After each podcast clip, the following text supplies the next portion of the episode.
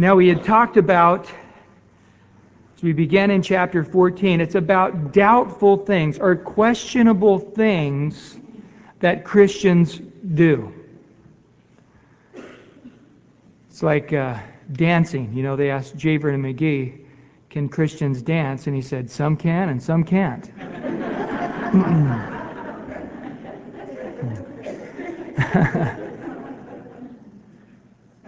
and of course, people ask about smoking. Will you go to hell if you smoke? Well, it's a doubtful thing, but one thing's for sure is they'll smell like they've been there.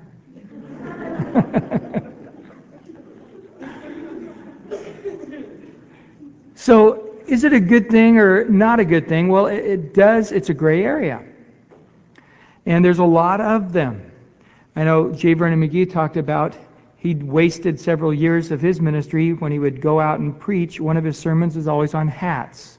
You know, if you have a wrong kind of hat to wear, and there's right kind of hats to wear. And uh, if you wear a gangster looking hat, you know, and of course this is way back in the 30s and 40s he preached it, and, and it, it was a waste of time, of course.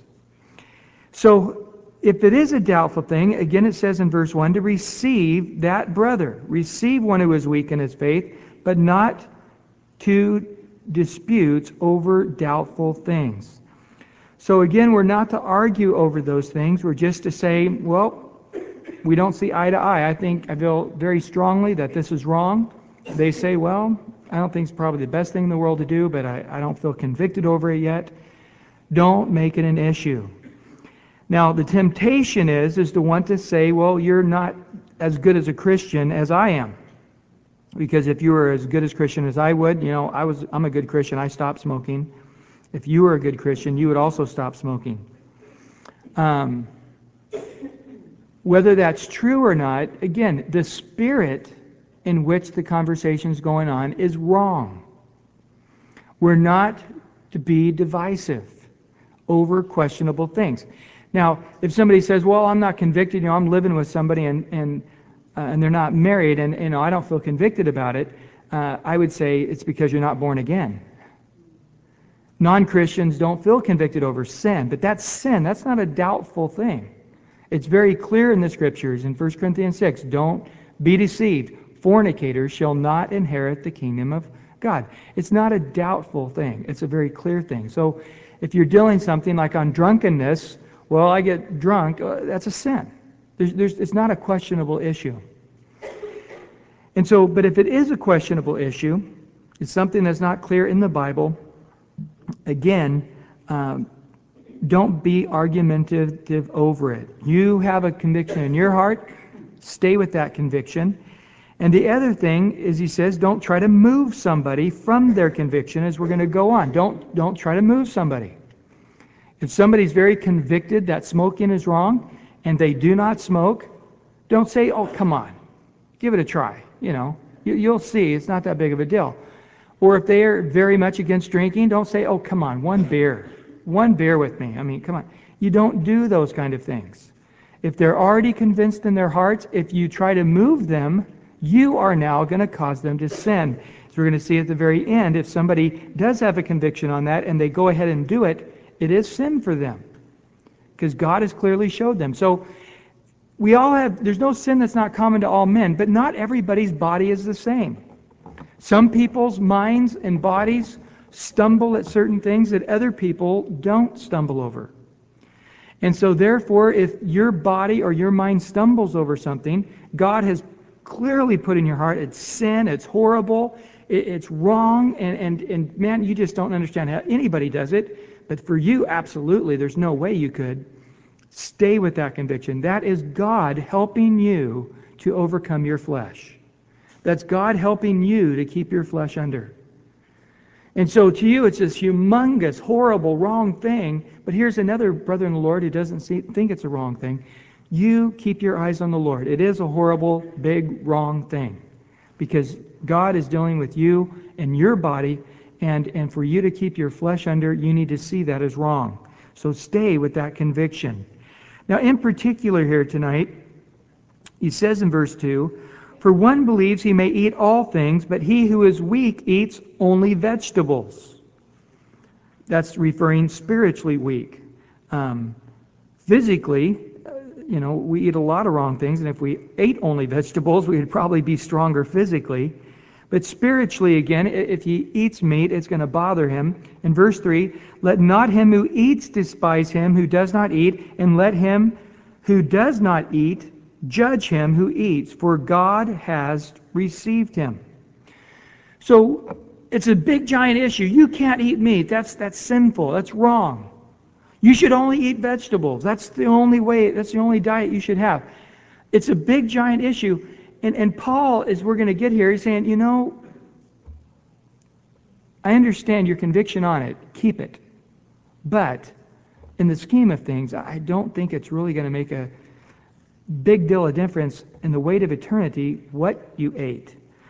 Uh, a matter of fact, in verse 14, going on this very point, he says, we'll skip over to verse 14. I know and am convinced by the Lord Jesus that there is nothing unclean of itself. But to him who considers anything to be unclean, to him it is unclean. Yet, if your brother is grieved because of your food, you are no longer walking in love. Do not destroy with uh, your food, the one for whom Christ died. Therefore, do not let your food be spoken of as evil. For the kingdom of God is not food and drink, but righteousness and peace and joy in the Holy Spirit. For he who serves Christ in these things is acceptable to God and approved by God. Therefore, let us pursue the things which make for peace and the things by which one may edify another. Do not destroy the work of God for the sake of food. All things indeed are pure, but it is evil for the man who eats with offense. So, if, again, if it's already conviction to him, then it is a sin.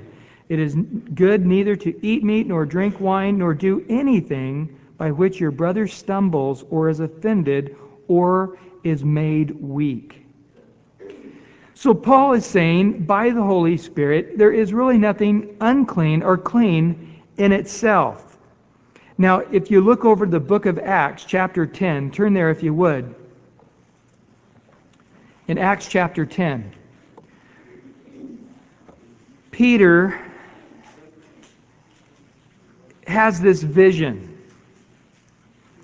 He was hungry, it was dinner time. He went up to the top of his house to pray about the sixth hour.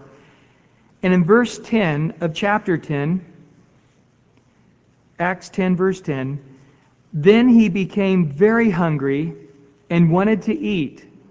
But while they made ready, he fell into a trance and saw heaven opened and an object like a great sheet bound at the four corners descending to him and let down to the earth. In it were all kinds of four footed animals of the earth, wild beasts, creeping things, and birds of the air.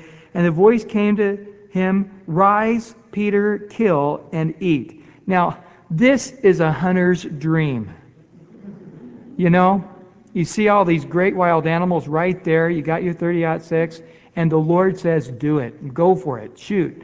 And, uh, but Peter, he said, it's always so funny, not so, Lord. It's just, it's a contradictory statement, isn't it?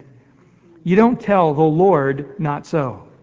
If he's really the Lord, you can't say not so to him. But again, this is Peter in his own religion, and, and the Lord's trying to break him away from that false religion in which the Pharisees had made. And he says, For I have never eaten anything common or unclean. And a voice spoke to him again and said the second time, What God has cleansed, you must not call common or unclean. This was done three times. Now, three was a sore number with Peter uh, for obvious reasons and the object was taken up into heaven again. Now, while Peter wondered within himself what this vision which he had seen meant, behold, the men who had been sent from Cornelius, a Gentile, had made inquiry for Simon's house and stood before the gate. And they called and asked whether Simon, whose surname was Peter, was lodging there. While Peter thought about the vision, the Spirit said to him, Behold, three men are seeking you. Arise, therefore, go down and go with them, doubting nothing, for I have sent them. Then Peter went down to the men who had been sent to him from Cornelius and said, Yes, I am he whom you seek. For what reason have you come? Now, these are Gentiles. And they said, Cornelius the centurion, a just man, one who fears God and has a good reputation among all the nations of the Jews, was divinely instructed by a holy angel to summon you to his house and to hear words from you. Then he invited them in and lodged them. On the next day, now again, having Gentiles in your house spending the night was something Peter never would have done. But on the next day, Peter went away with them, and some brethren from Joppa accompanied him. And the following day they entered Caesarea. Now Cornelius was waiting for them and had called together his relatives and close friends. As Peter was coming in, Cornelius met him and fell down at his feet and worshipped him. And Peter lifted him up, saying, Stand up, I myself am also a man. So now Peter is touching him, something a Jew would not do. He touches Cornelius, picking him up. And as he talked with them, he went in and found many who had come together. And then he said to them, You know how unlawful it is for a Jewish man to keep company with or to go in or go to one of another nation. But God has shown me that I should not call any man common or unclean. Therefore I came without objection as soon as I was sent for. I asked then, What reason have you sent for me? And so Peter at this time wasn't so certain that um, uh, Gentiles could be saved, although he knew that God got him that far inside the Gentiles' house. And so here, the Lord clearly said, What I call clean is clean. So don't call something unclean that I have now called clean. If you go back in the Old Testament, the Lord is quite explicit about the law of Moses being for the Jewish people. Not so with the Ten Commandments. It says, now here is the law of God, and it gives it. But when it comes to the dietary laws, when it comes to the ceremonial laws, when it comes to the Sabbath day laws, all of them are explicitly to the Jewish people. And now the Lord, again, didn't come to abolish the law, but to fulfill it. And since He's fulfilled the law, there's no need for them to keep their Jewish distinctiveness. Because what was the Jewish distinctiveness for? It was to make sure that the lineage uh, of Christ would come through the lineage of Judah, from the tribe of Judah, and so they had to keep their tribal identity. So when it came through the lineage of Judah, they could say that is the Messiah. And if you go back with the Jewish history, when did that break down where they don't know what tribe they're of anymore? 70 AD. Christ raised from the dead uh, right around 33 uh, to 37 AD. Uh, some believe it's off by about four years. And, uh, and so within 35 years, 38 years or so, the Jewish nation was dissolved. 70 AD, it was Jerusalem was totally smashed. The Jews were scattered to the four corners of the world and not brought back until 1948. And during that time, they've kept their nationality that they're a Jew, but that's as far as it goes. To say exactly what tribe they're of, nobody can prove it according to how they had to prove it in Ezra and Nehemiah. They couldn't prove it today. They have a hunch, they have a feeling, you know, uh, they think so, but they cannot prove it. And so in this time, it was proven, and you can read the book of Matthew and Luke, the genealogy was clearly there. It was proven that Jesus was from the tribe of Judah. Now, since then, again, the, the Jewish identity isn't so necessary. We know they're a Jew, and that's important for the end times prophecies to be fulfilled. But again, uh, the Lord is now saying, hey, I fulfilled it, as we'll see in some other scriptures. Now, look there in Acts 15. There in verse 1, Paul is out preaching to Gentiles, and he has Jews right on his hill coming up behind saying, Hey, you got to be a Jew. You can't just be a Gentile Christian. You've got to be a Jewish, proselyted Christian. That's the only kind of Christians there are, Jewish Christians. And so certain men in verse 1 came down from Judea and taught the brethren, unless you are circumcised according to the custom of Moses, you cannot be saved. Therefore, when Paul and Barnabas had no small dissension and disputes with them, they determined that Paul and Barnabas and certain others of them should go up to Jerusalem to the apostles and elders about this question. So this wasn't a doubtful thing. This wasn't a questionable thing. This was something worthy to have a uh, knockdown, drag out fight over uh, this doctrinal issue of do Gentiles need to become Jewish to be saved. So, being sent on their way to, by the church, they passed through uh, Phoenicia and Samaria, describing the conversions of the Gentiles, and they caused great joy to all the brethren. And when they had come to Jerusalem, they were received by the church and the apostles and the elders, and they reported all things that God had done with them. But some of the sect of the Pharisees, so saved Pharisees, who believed rose up, saying, But it's necessary to circumcise them and to command them to keep the law of Moses. So it's hard to give up those Pharisee ways. Now the apostles and elders came together to consider this matter. And when there had been much dispute, Peter rose up and said to them, Men and brethren, you know what a good that a good while ago God chose among us that by my mouth the Gentiles should hear the word and the gospel and believe. Chapter 10 of Acts. So God, who knows the heart, acknowledged them by giving them the Holy Spirit just as he did to us, and made no distinction between us and them, purifying their hearts by faith. In chapter 10, while Peter was preaching the gospel, the Holy Spirit fell on them. They began speaking in tongues.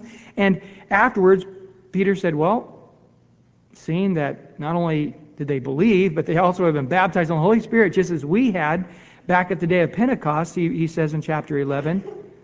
Uh, and then he went ahead and baptized them in water. He said, Well, you know, it wasn't really my decision, guys. They were all mad at him because he had been in a Gentile's house. And he says, God made the decision, not me. And so he's going back to that issue where the Lord really made it clear that Gentiles could be saved. They hadn't been circumcised. They had not kept any of the laws of Moses when the Holy Spirit fell on them. They were baptized in the Holy Spirit. They were saved. They were baptized in water and, you know, signed, signed sealed, and delivered before the Lord. And none, they didn't keep any of the laws of Moses. So he said, hey, the Lord made it clear to me at that point in time. In verse 2, now therefore, why do you test God by putting a yoke on the neck of the disciples, which neither our fathers nor we were able to bear? And that's the fact. The Jews never kept really the law, even though they had it. But we believe that through grace of the Lord Jesus Christ, we shall be saved in the same manner as they. Then all the multitude kept silent, listened to Barnabas and Paul, declaring how many miracles and wonders God had worked through them among the Gentiles. And after they had become silent, James answered, saying, Men and brethren, listen to me. Simon has declared how God at the first visited the Gentiles to take out of them uh, people for his name. And with this, the words of the prophets agree, just as it is written After this I will return and will rebuild the ta- tabernacle of David, which has fallen down, and I will rebuild its ruins, and I will set it up, so that the rest of the mankind may seek the Lord, even all the Gentiles who are called by my name, says the Lord, who does all these things. Known to God from eternity are all his works. Therefore, I judge that we should not trouble those among the Gentiles who are turning to God, but that we write to them to abstain from things polluted by idols, from sexual immorality, and from things strangled, and from blood. So notice here, he says, here's the laws we should give them. Uh, tell them to stay away from things that, that have been polluted by idols. Secondly, uh, sexual immorality. And thirdly, things that have been strangled. In other words, they, they did, weren't bled right. They, you know, make sure their throats were cut and the, the animal is drained all, of all its blood. And uh, make sure that they stay away from eating anything with blood at all. And he goes on and they write a letter and they send it out to the brothers.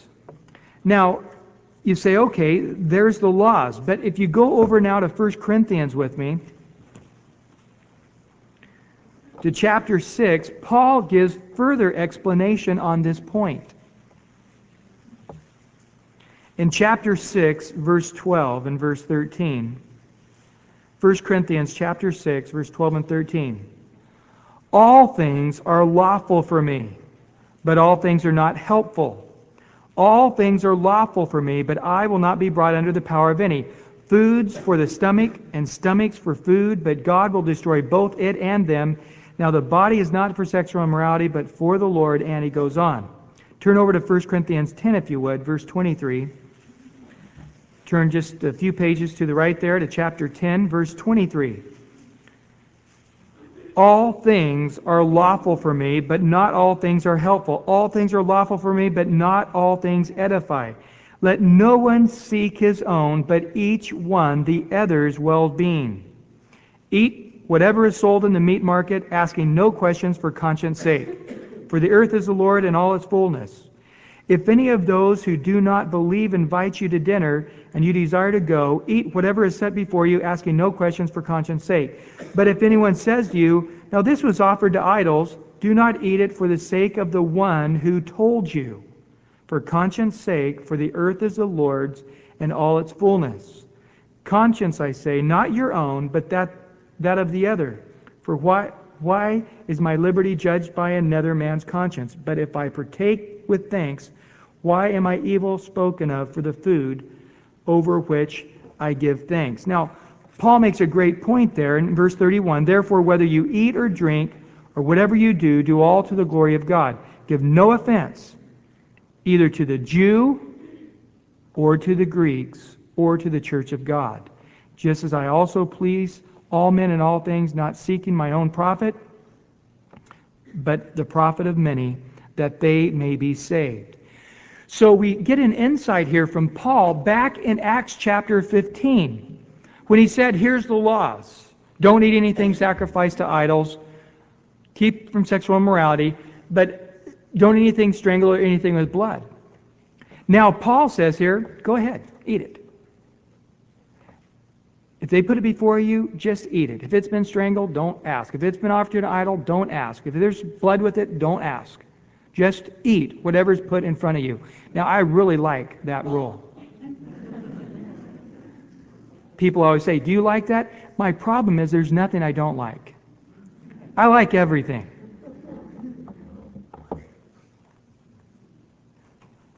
But if somebody says, hey, you know, this was sacrificed to an idol, now don't eat it. Why? Because they mentioned it. And if they mentioned it, it must be an issue with them, right? Because if they didn't mention it, then it's because it's not an issue to them. But the fact they mentioned it means it's an issue. So now that they made an issue, don't eat. Why? Because you don't want to stumble the Jew or the Greek or the church of God. Now you say, Brian, do you know what country you're in? Yes, I'm in, I'm in America, I know. Well, why are you talking about this in such detail? It's not an issue in our country. We don't have meat sacrificed to idols, and uh, you know we don't have stuff strangled or related. It's, it's not that big an issue with us. I don't think there's probably too many people here tonight that think they'd be spiritually wrong if they ate meat. It, it would bother them spiritually. So why are you making this an issue? Because I tell you this, it's going to become an issue worldwide again. Well, how would you know that? Turn over to 1 Timothy chapter 4.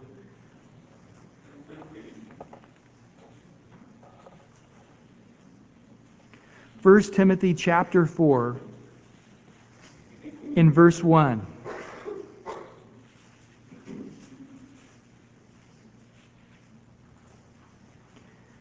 1 Timothy chapter 4 verse 1. Now the Spirit expressly says, so Paul's saying, man, the Lord's really laying this heavy on my heart, that in the latter times which we are in, some will depart from the faith, giving heed to deceiving spirits and doctrines of demons, speaking lies and hypocrisy, having their own conscience seared with a hot iron, forbidding to marry. That's going to be an issue. Commanding, listen, to abstain from foods which God created to be received with thanksgiving by those who believe and know the truth.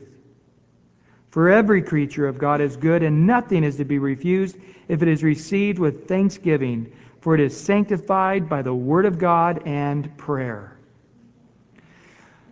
In the last days, when the Antichrist begins to rebuild the one world government, which I believe is probably going to be the European common market because that the old Rome, if you go back to Daniel, the old Roman Empire is going to be revived, which is that area of Europe.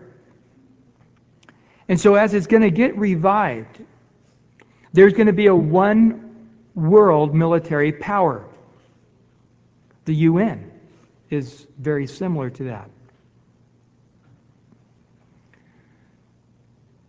Now, as Clinton, be, I mean, as the Antichrist begins, sorry, the Antichrist begins to pull together this one world government and then this one world power, military power, then there is also going to be the beginnings of a one world religion. And in that one world religion, there's going to be these things visible. There's going to be a lot of deception going on, but people are just going to be encouraged to live together instead of marrying, I believe. And also, they're going to be telling you can only eat these certain foods. And it's going to be a real heavy issue. And he says very plainly there foods that God gave us to eat. And we need to eat them with thanksgiving uh, because we know the truth. As Paul says in Romans, he goes, You know, I know God made the cow. It's that simple. God made it, and He made the cow for me to eat. I've got carnivorous teeth. I got perfect teeth for ripping flesh. God made me that way. So I like to rip flesh. Now, they're going to tell you that you're going to be spiritually not right with God if you eat such foods. Now, there's some people, you see, that would have had a hard time eating certain foods, and I could have understood why. You go into the marketplace and and you're walking around there at the swap meet and and there is the Zeus burger stand. And you look and you smell it, man. And you say, What did you put in that hamburger? And he starts telling you all this mixture of spices and and then you reach over and you taste some of the barbecue sauce. Oh man, I've got to have one of these barbecue Zeus burgers. But as you're getting ready to order, up comes this guy that used to be in that Zeus religion. And he says, What are you doing? You can't support this cult. You can't support this group. And you say, Man, it, it just smells so good, you know, and I, I taste the barbecue sauce, and I, you know, I really want to eat. But that, that cow, is, it's, it's just horrible because they offered it to Zeus as a sacrifice unto him. And, and I was in that religion. It's pagan, and they really, uh, you know, it's just totally an oppressive religion. And my sister is still a prostitute in the Zeus temple. And, and for you eating a Zeus burger and, and to support that, it grieves me so much. And you say, hey, forget it. You know, I, will just go have an ice cream. You know, I, I, it's not worth it. It's not worth it to stumble him, you see. And so there are legitimate reasons people would have a hard time eating certain meats that were sacrificed to certain idols. Now, what they're going to come up with the end times, I don't know. I don't know what the Antichrist religious system is going to be, but it's going to be one of those. So it's going to be an oppressive thing. So my philosophy is eat as much meat as you can now before the pressure starts uh, becoming too much. But in actuality, he says there in the book of Romans if somebody has, they're really bothered about it, it's an issue with them, then Paul says, don't, don't eat. It's not worth it. He expounds on this in 1 Corinthians chapter 8. In verse 1, he expounds on this teaching out of Romans about not eating meat that's been sacrificed to idols. In 1 Corinthians chapter 8 verse 1. Now concerning things offered to idols, we know that we all have knowledge. Knowledge puffs up, but love edifies. Now remember earlier, Paul said, For we know that all these things have been just made by God. We know all things have been, been given to us by God. There is no Zeus. It's just a false thing, a false religion that's been made up by the man or by the devil. And there is no Zeus. They're just barbecuing this piece of meat, uh, whatever religious thing they're chanting over it. We know it's nothing. All we know is this guy knows how to barbecue and knows how to make some good sauce. I mean, we know that that that meat is not in any way defiled because they said they're offering it to some god. So that's our knowledge. We're mature in our thinking.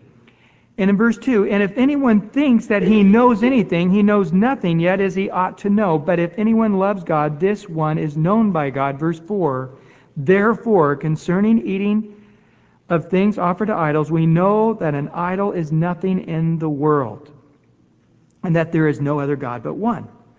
For even if there are so called gods, whether in heaven or on earth, as there are many gods and many lords, Yet for us there is one God, the Father of whom are all things, and we know and we for him, and one Lord Jesus Christ, through whom are all things and through whom we live. However, there is not in everyone that knowledge.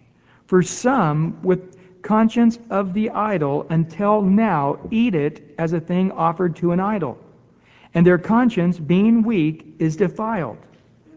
But food does not commend us to God, for neither if we eat are we the better, nor if we do not eat we are the worse. But beware lest somehow this liberty of yours becomes a stumbling block to those who are weak.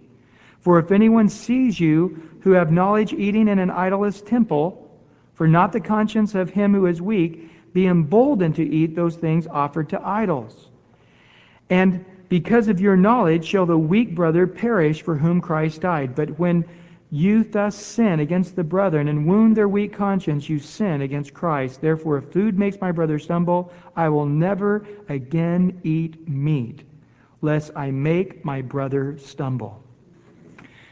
So, a pretty heavy point here to be made.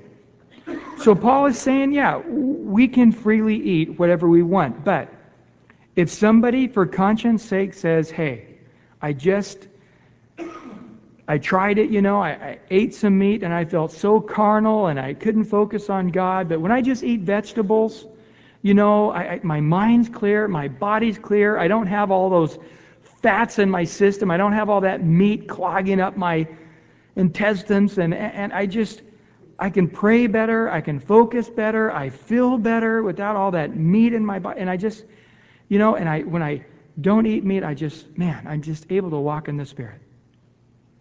And I just say,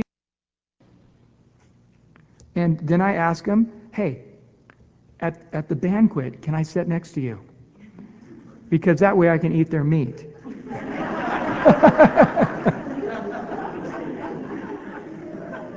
you've got, you've got to think strategically.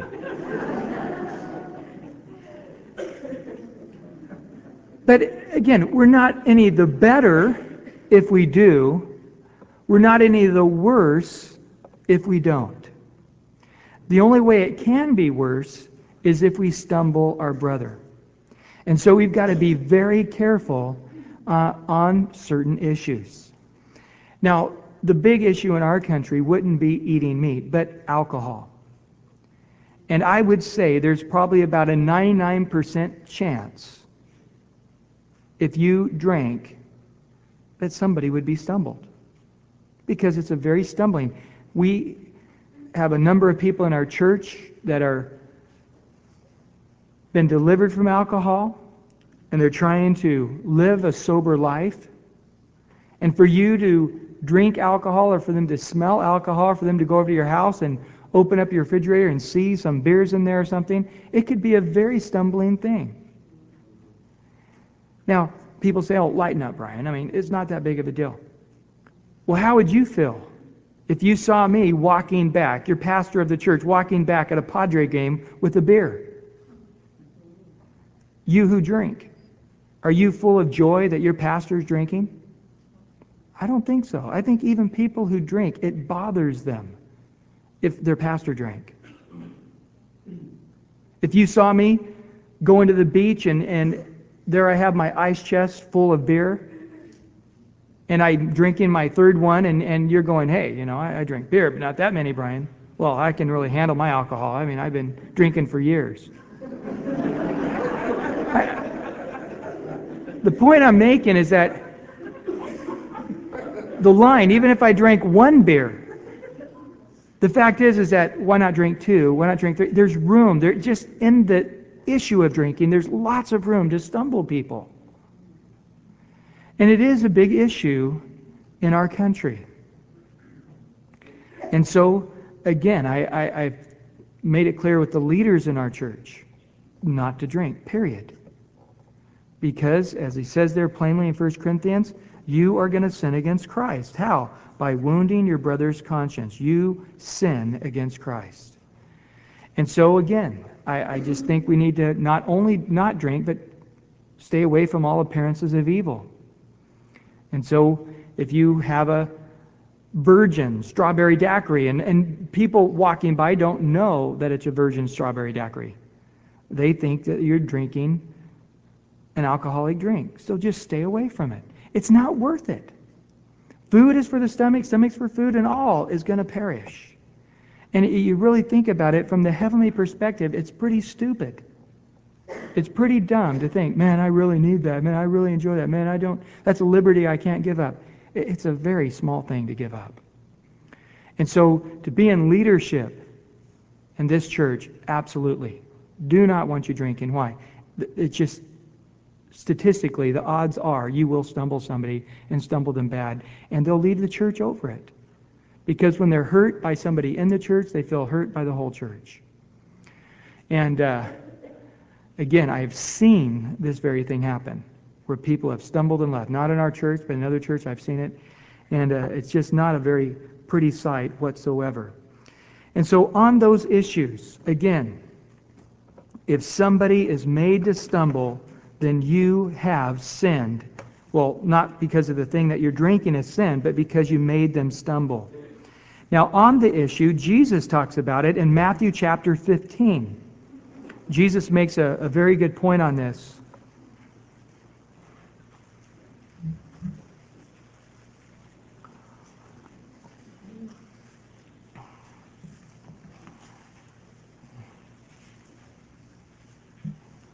In Matthew 15:10.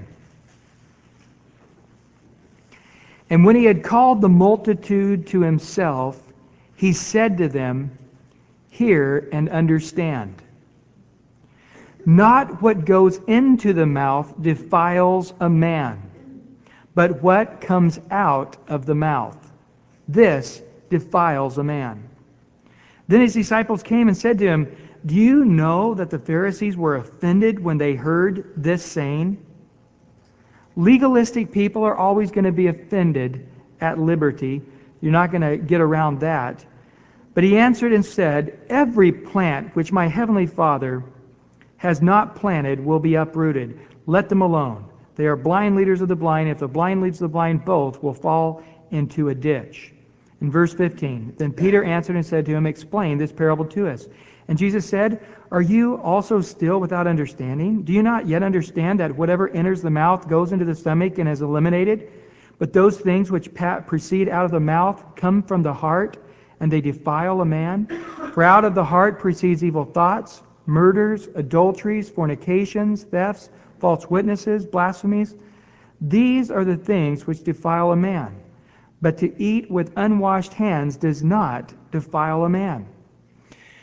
So they were getting on to Jesus' disciples for not doing the ceremonial washings. In those days, they would uh, wash one hand, the other hand, and then they put their hands together and they tip their hands down this way and let the water drop off their pinkies, and then they tilt their hands back, let the water drip off the corner of their hand, and then they shake them off, and then they eat. And the disciples, they just washed up and dug right in. They didn't do the traditional Pharisee hand wash. And Jesus talks on this subject and says, no, it's not what goes in the man, but it's that which proceeds from the heart. And so, again, food. Food is not going to change your spiritual walk with the Lord. Eating meat, not eating meat, eating vegetables, only eating vegetables, eating sushi, not eating sushi, whatever. It's not going to change your spiritual walk. Some believe that. I know the we met in a Seventh day Adventist church for about seven years. And the Seventh day Adventist, man, you worship on Saturday. We're going to talk about that next week. And the other thing is, is you be you be a vegetarian. That's it. Don't eat meat. You're okay with God. Show up on Saturday, don't eat meat, you're okay. But it was always funny because I used to always like to go over and eat at Paradise Valley Hospital, which is a Seventh day Adventist hospital. But if you ever go over there for breakfast in the morning, you'll see them eating the eggs, which in my mind could be meat. But they don't like that debate. Secondly, is they fry up this stuff that looks exactly like bacon. but it's not. I mean, they got the outsides colored just brown. They got the you know white lines down the middle. They got it the right shape and, and texture and the whole nine yards. And they do the same thing with hamburger. They do the same thing with meatloaf. There's no meat in any of it, but they actually color it brown. The, the color of meat on the meatloaf. It's just a bunch of uh, vegetables and stuff mixed together. It's, it's pretty tasty. Um, a lot of people don't like it, but again, I, I, I like everything. So um, put ketchup on it, tastes just like regular. And uh, but I, I used to always love to. I, I'd see the pastor over there sometimes, and I used to always like to chide him. I'm eating bacon. No, no, no, no, no. That's not bacon. Well, if eating bacon's wrong, wouldn't it be wrong to eat something that looks like bacon? you see, there is this need, if you can't eat meat, at least there's this need to, to, to fool yourself. And so it always was funny to me, and I love to rib the Seventh day Adventists because they always have a course at dinner time that looks like meat. It's not meat but it always makes them look like me. So there is this psychological thing in their mind that makes them even feel like they didn't eat dinner if they didn't eat meat. so really, by their own confession, by making stuff look like meat, they're saying, this is unnatural. If I don't eat something, at least looks like meat. So they're really out of their own confession saying we should all be eating meat. But in their minds, by eating meat, you are defiling yourself spiritually. And again, depending on the Seventh day Adventist, some are sort of loose on it, you know, ah, occasional Big Mac, no big deal. But for most Seventh day Adventists, they, they really try to just stay with it. Now, Paul, on this point, in Colossians chapter 2, the last verse we're going to look on this tonight, in Colossians chapter 2, verse 16.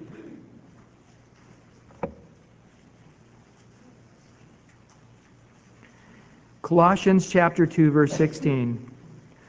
So let no one judge you in food or in drink or regarding of festivals or new moon or Sabbaths, which are a shadow of things to come, but the substances of Christ. We'll get into that next week. Let no one cheat you of your reward, taking delight in false humility and the worship of angels intruding into those things which he has not seen, vainly puffed up by his fleshly mind, and not holding fast to the head, from whom all the body, nourished and knit together by joints and ligaments, grows in the increase that is from God. Therefore, if you die, if you died with Christ from the basic principles of the world, why, as though living in the world, do you subject yourself to regulations? Do not touch, do not taste, do not handle which all concern things which perish in the using, according to the commandment and the doctrines of men. These things indeed have an appearance of wisdom in self imposed religion. That's the perfect definition for the Seventh day Adventist right there. It's an appearance of wisdom and self imposed religion, of false humility and neglect of the body, but are of no value against the indulgence of the flesh. Do you understand that? It is of no value against the indulgence of the flesh. So those people who say, man, if you are a vegetarian, it'll help you keep your flesh under, they're only fooling themselves. The sin issue goes much deeper than what goes in your mouth. It's not going to help you to eat vegetables only to stop living a sinful life. Because the issue is of the heart. For a time, for a time, I think there in that religion, in that religious mentality, I'm only eating vegetables, I think there is a period of time that will make you feel more spiritual. And it will even feel because you're being diligent and learning about how to eat right. It takes a lot to learn how to be a vegetarian. You've got to learn a lot to make sure you get enough protein within uh, the things you can eat. It's a very difficult thing to do. And people often get malnutrition when they're doing it if they don't know if they don't do it right. And uh, so they're so busy doing this. They're so caught up and they're studying so much and they're reading so much and they're putting so much energy into being a vegetarian. I think for a time they are distracted from sin because they're reading all this book about vegetables and, and they're not tempted to go out and lust. They're not tempted to covet. They're reading all this information on, you know, how to have a balanced diet. And so for a time, they are distracted and they're not sinning like they once was. But once they learn how to do the vegetarian thing, they're going to find that those old sinful desires come right back. And so it's a false idea, it's a false concept, and it does not help against the body. Now, again, far as fasting, and that's a whole other issue. There is a time if you're going to do a long fast, you want to just eat vegetables and then go to vegetable juices and then unto fruit juices, cleanse your body. It helps you. So when your intestines start kicking out all that poison and, and, and so forth, that you don't get real sick feeling. And during that time of just eating vegetables, I will have to admit, it is a wonderful time in the Lord. It's as if I am fasting. And so, really, I am fasting. I'm fasting for a period of time, meat, staying away from it because it does take a long time to uh, digest in your body. Um, steak, I think it's in your body for about three days. Some, depending on the, the cut, some cuts that could be in your body is up to five days, which isn't very healthy. And then you get down to chicken, it stays in your body two or three days. Um, and then uh, you know fish and so forth that's in your, your body for a day. And so you don't want that meat in there as you're trying to fast trying to also get out of your body. That would be could be a harmful thing. But during that time when I, eating just vegetables and just drinking juices I, I would say that my spiritual senses are heightened and that i am my body doesn't feel full. You know, it's like after you eat Chinese food, you're hungry an hour later. You know, you're, you don't feel stuffed filling, and it does uh, allow you, at least in my experience, it does make you more sensitive to the things of God. So, again, I, I think all things with moderation, right? Don't go out now tonight. Everybody's going, man, Black Angus, I'm ready to get a big giant cut of meat, man. Just try out my freedom. You know, well, you might have a small portion and make sure they cook all that E. coli out of it first, you know. Looking back at Romans and ending here tonight. Again in verse 2 For one believes he may eat all things. I happen to be one of those. When I go to foreign countries, I say, Don't tell me what it is, just put it on my plate. I'll eat it, man.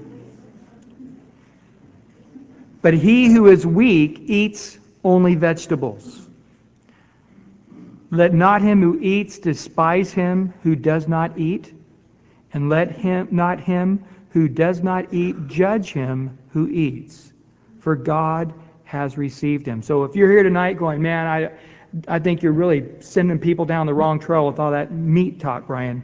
There's a few things you need to know about meat that you don't know about.